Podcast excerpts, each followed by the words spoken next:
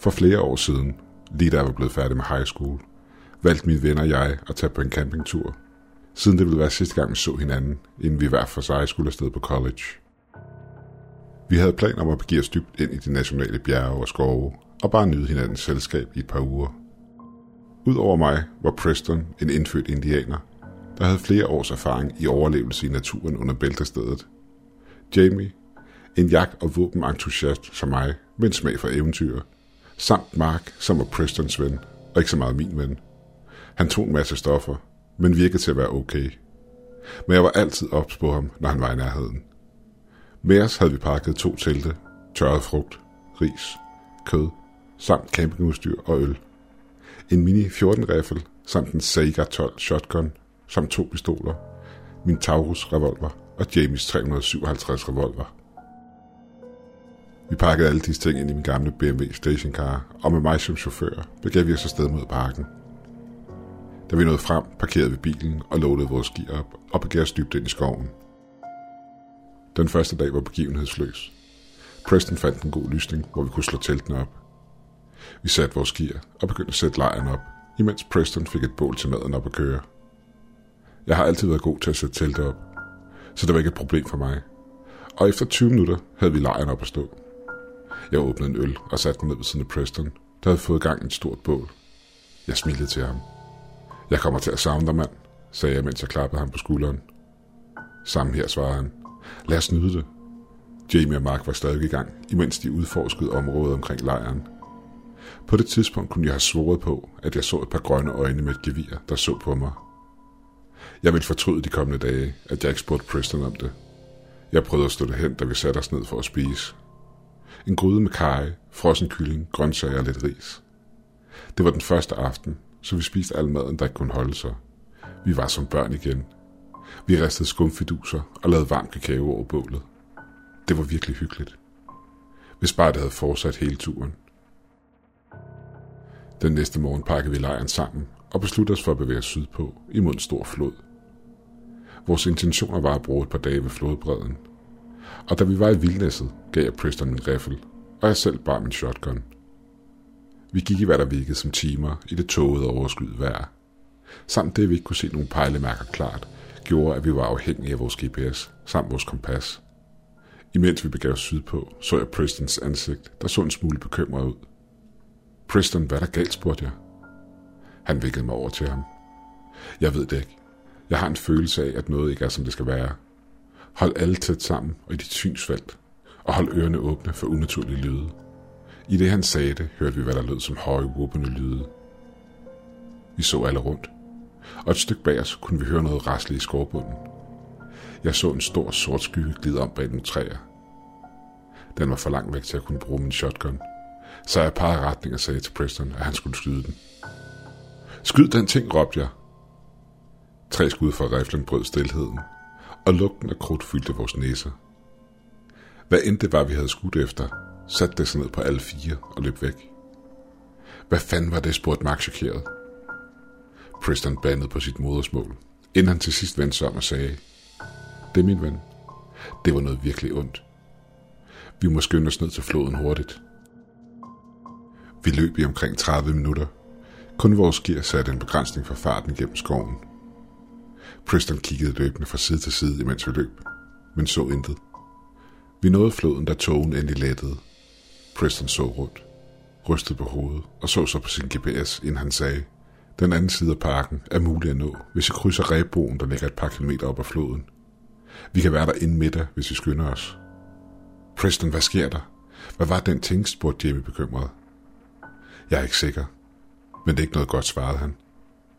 Jeg vil prøve at slippe af med den, når vi krydser Rebroen. Hvad end den tingest er. Hvis det er som historien af de ældre i min stamme fortæller, så vil den ikke våge at krydse floden. Preston ledte os op ad floden, imens vi holdt os til flodbredden. Til sidst fandt vi den. Over floden hang et ræb, og under den en trækasse. Jeg var den første, der hoppede op i den, og uden at spille tiden trak jeg mig selv over. Jeg kiggede på stien på den anden side, imens Jamie begav sig over med noget ekstra gear. Til sidst kom Preston og Mark over, og da jeg vendte mig om for at fortsætte, så jeg Preston tage en kniv frem og hakke rebet over. Hvad laver du, mand? Det er statens ejendom. Vi kan få en bøde for det, sagde jeg fortvivlet. Vi kan ikke risikere, den ting følger efter, svarede han, imens han hakkede løs på rebet. Og til sidst faldt det hele ned i flodens brusende vand. Igen kunne jeg sværge på, at jeg så et par grønne øjne, der et kort øjeblik kiggede på os fra den anden side. Vi så lejr på toppen af en lille bakke.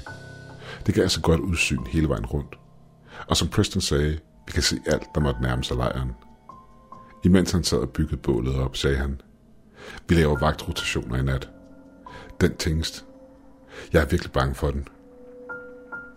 Det er sikkert bare en bjørn, Preston. Og for mange familiehistorier svarede Mark ham. Som jeg sagde tidligere, var han Prestons ven, og ikke min. Jeg tog den anden vagt, efter Preston havde lavet maden. Efter mig var det Jamie. Jeg sad og holdt ham lidt med selskab et lille stykke tid. Han gav udtryk for, at han var bekymret, og han ville hjem. Jeg ved, hvad du mener, sagde jeg. Det her, det er for uhyggeligt. Mark tog den sidste vagt, og min shotgun stod op af teltet i tilfælde af, at han skulle få brug for den. Det var i hvert fald, hvad Jamie havde fortalt mig. Da vi vågnede næste morgen, var Mark forsvundet. Vi spurgte Jamie, og han sagde, at han havde set Mark sidde op og holde vagt, inden han selv var faldet i søvn. Vi ventede et stykke tid. I mellemtiden fik Preston gang i bålet igen, og hældte på dåser med tjære frem og begyndte at lave fakler. Hvad er de fakler til Preston, spurgte Jamie. Ja, jeg er sikker på det. Det er en Wendigo, svarede Preston tilbage. En Wendigo? Hvad fuck er det, spurgte jeg. En Wendigo er en kannibalistisk dæmon med grønne øjne og et hjortekran som hoved, og en umådelig tørst for menneskeblod. Jeg blev bange. Så den ting har fanget Mark og spist ham, spurgte jeg. Preston så på mig. Vi vil vente på Mark i et par timer. Hold jeres våben tæt på jer, og lad ham ikke komme tættere på en 50 meter fra lejren. Jeg vil gå ud og lede efter ham. Du er syg hoved, Preston, udbrød jeg i protest.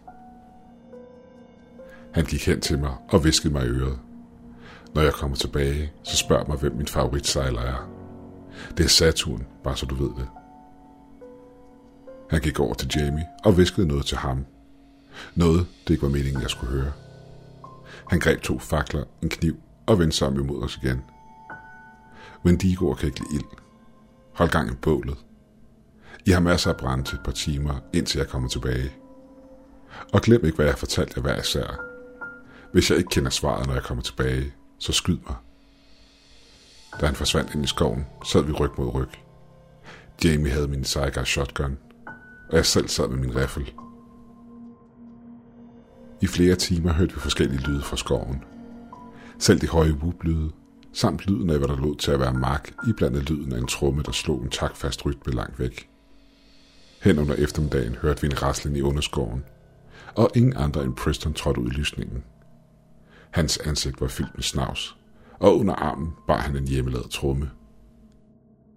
Han stoppede bræt op i udkanten af lysningen, da jeg rettede riflen imod ham. Hvad sker der? Det er mig, Preston, sagde han. Hvilken Final Fantasy-figur er din yndlingskarakter, spurgte Jamie. Squirrel selvfølgelig, svarede Preston. Jamie sænkede sit gevær. Hvem er din favoritsejler, spurgte jeg. Saturn svarede han hurtigt. Jeg sænkede riflen. Så går jeg ud fra, at Mark stadig mangler, spurgte jeg Preston. Ja, han mangler stadigvæk. Vi har hørt bublyd hele dagen, men stadig ikke noget tegn fra Mark. Preston sænkede blikket. Den jagter os. Jeg fandt en spor, og min lille sang på mit modersmål fik den lukket frem. Hvordan slap du væk, spurgte jeg. Jeg jagtede dem ild, sagde Preston. Husk, de er bange for det. Hvad med våben, spurgte jeg så. Skader det dem? Det kan skade dem, men det er bedst, hvis du er ild eller sølv. Og vi har kun ild. Vi har brug for at bevæge os mere frit, så vi bliver nødt til at brænde et af teltene og dumpe noget af vores gear. Vi bør sætte kurs mod landevejen, som ligger 35 km mod øst. Vi burde kunne nå det på to dage, men det betyder, at vi må tage dobbeltvagter i nattetimerne. Og hvis vi ser noget, der ligner Mark, så er jeg ked af at sige det, så er det ikke ham. Han er død. Jeg var meget bange på det her tidspunkt. Den sygelige følelse af, at min campingidé kunne ende med at slå os alle sammen ihjel. Så jeg tog mig sammen og tog kontrol over situationen. Vi tilbage ligger 15 km i dag og 20 i morgen, Når vi rammer landevejen, så får vi et lift til nærmeste by. Og med hensyn til skraldet, så brænder vi det løbende på vejen. Vi pakkede hurtigt de vigtigste ting ned og brændte resten, vi ikke kunne bruge. Vi halvløb igennem hele eftermiddagen og den tidlige aften, så hurtigt vi kunne. De høje whoop kunne høres et stykke bag os, og det virkede til at følge efter os. Men vi så ingen grønne øjne, når vi vendte os om for at se, om der var noget. Tidligt om aftenen fandt vi en lysning, der var nogenlunde, og havde en god sigtbarhed hele vejen rundt. Vi samlede hurtigt brænde sammen som en gruppe, og vi fik vores lejr op at stå. Maden vi fik var kold, da Preston ikke ønskede sig at tiltrække sig opmærksomhed på grund af madlugten. Men han fik der lavet flere tjærefakler, imens vi sad i stillhed og spiste. Preston og jeg tog den første vagt. Så Jamie og Preston, efterfulgt af mig og Jamie. Dette fortsatte i to timer ad gangen, indtil solen den stod op. Da dagslyset langsomt var ved at kigge frem fra horisonten, hørte vi et skrig fra skoven. Det var Marks stemme, der skreg på hjælp. Preston rystede på hovedet. Den har ham. Han er død, og der er intet, vi kan gøre. Vi brændte teltene og fortsatte turen gennem skoven. Vi kunne se den i dag. Den gjorde ingen indsats for at skjule sig selv. Wendigoen var omkring 2,5 meter høj. Den slemmer var sorte, og to glødende grønne øjne sad dybt i hjortekraniet. Wublydene var lave, men den holdt sin afstand. Jeg trak min revolver og sigtede på den. Jeg ramte den lige i brystet, og den rokkede sig ikke ud stedet. Så vendte den sig mod mig og kiggede på mig. Preston begyndte at råbe op på sit modersmål. Den stoppede op, tiltede hovedet og svarede ham tilbage. Hvad fanden sagde den ting til dig, spurgte jeg Preston. Jeg spurgte den, hvad den havde gjort ved Mark. Og den svarede, hvem er det? Preston greb min riffel og skød gentagende gange på den. Tingen virkede til at blive irriteret, så jeg fulgte trop med en velplaceret kugle i brystet på den. Den hylede i smerte og forsvandt ind i skoven. Vi må hellere komme væk herfra, udbrød jeg. Vi løb i 20 minutter, da vi pludselig stod i en lysning, og foran os stod en menneskelig silhuet, nøgen og beskidt. Gutter, det er mig. I må hjælpe mig. Jeg slap væk fra den tingst, og jeg har gemt mig for den de sidste par dage. Det var Mark. Jeg parrede mit våben på ham. Hvad er der sket med dit tøj, spurgte jeg.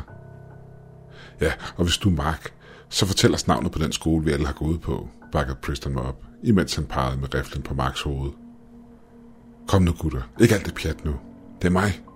Det er koldt, og jeg er sulten, og jeg vil bare gerne hjem. Jamie skød ham i benet med sin revolver. Mark skreg i smerte. Men mindre du vil have den næste i hovedet, så svar på de fucking spørgsmål, råbte Jamie. Det var her, Mark drejede sit hoved i en unaturlig fart og stirrede på Jamie.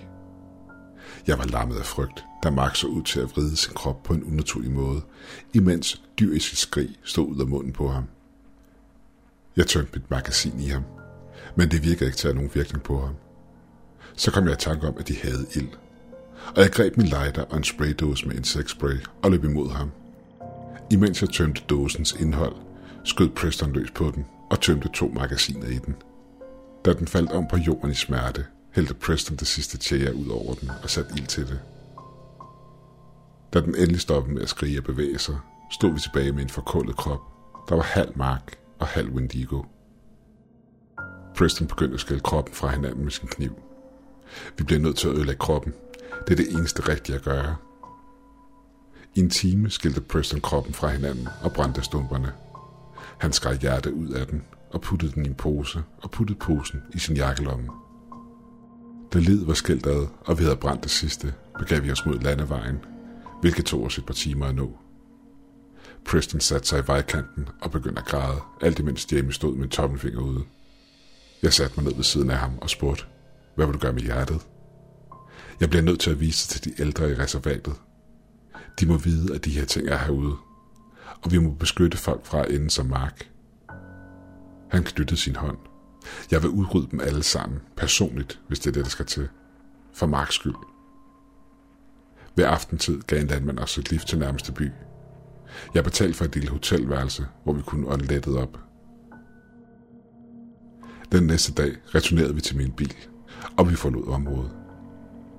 Jeg snakkede ikke med Preston i flere uger efterfølgende.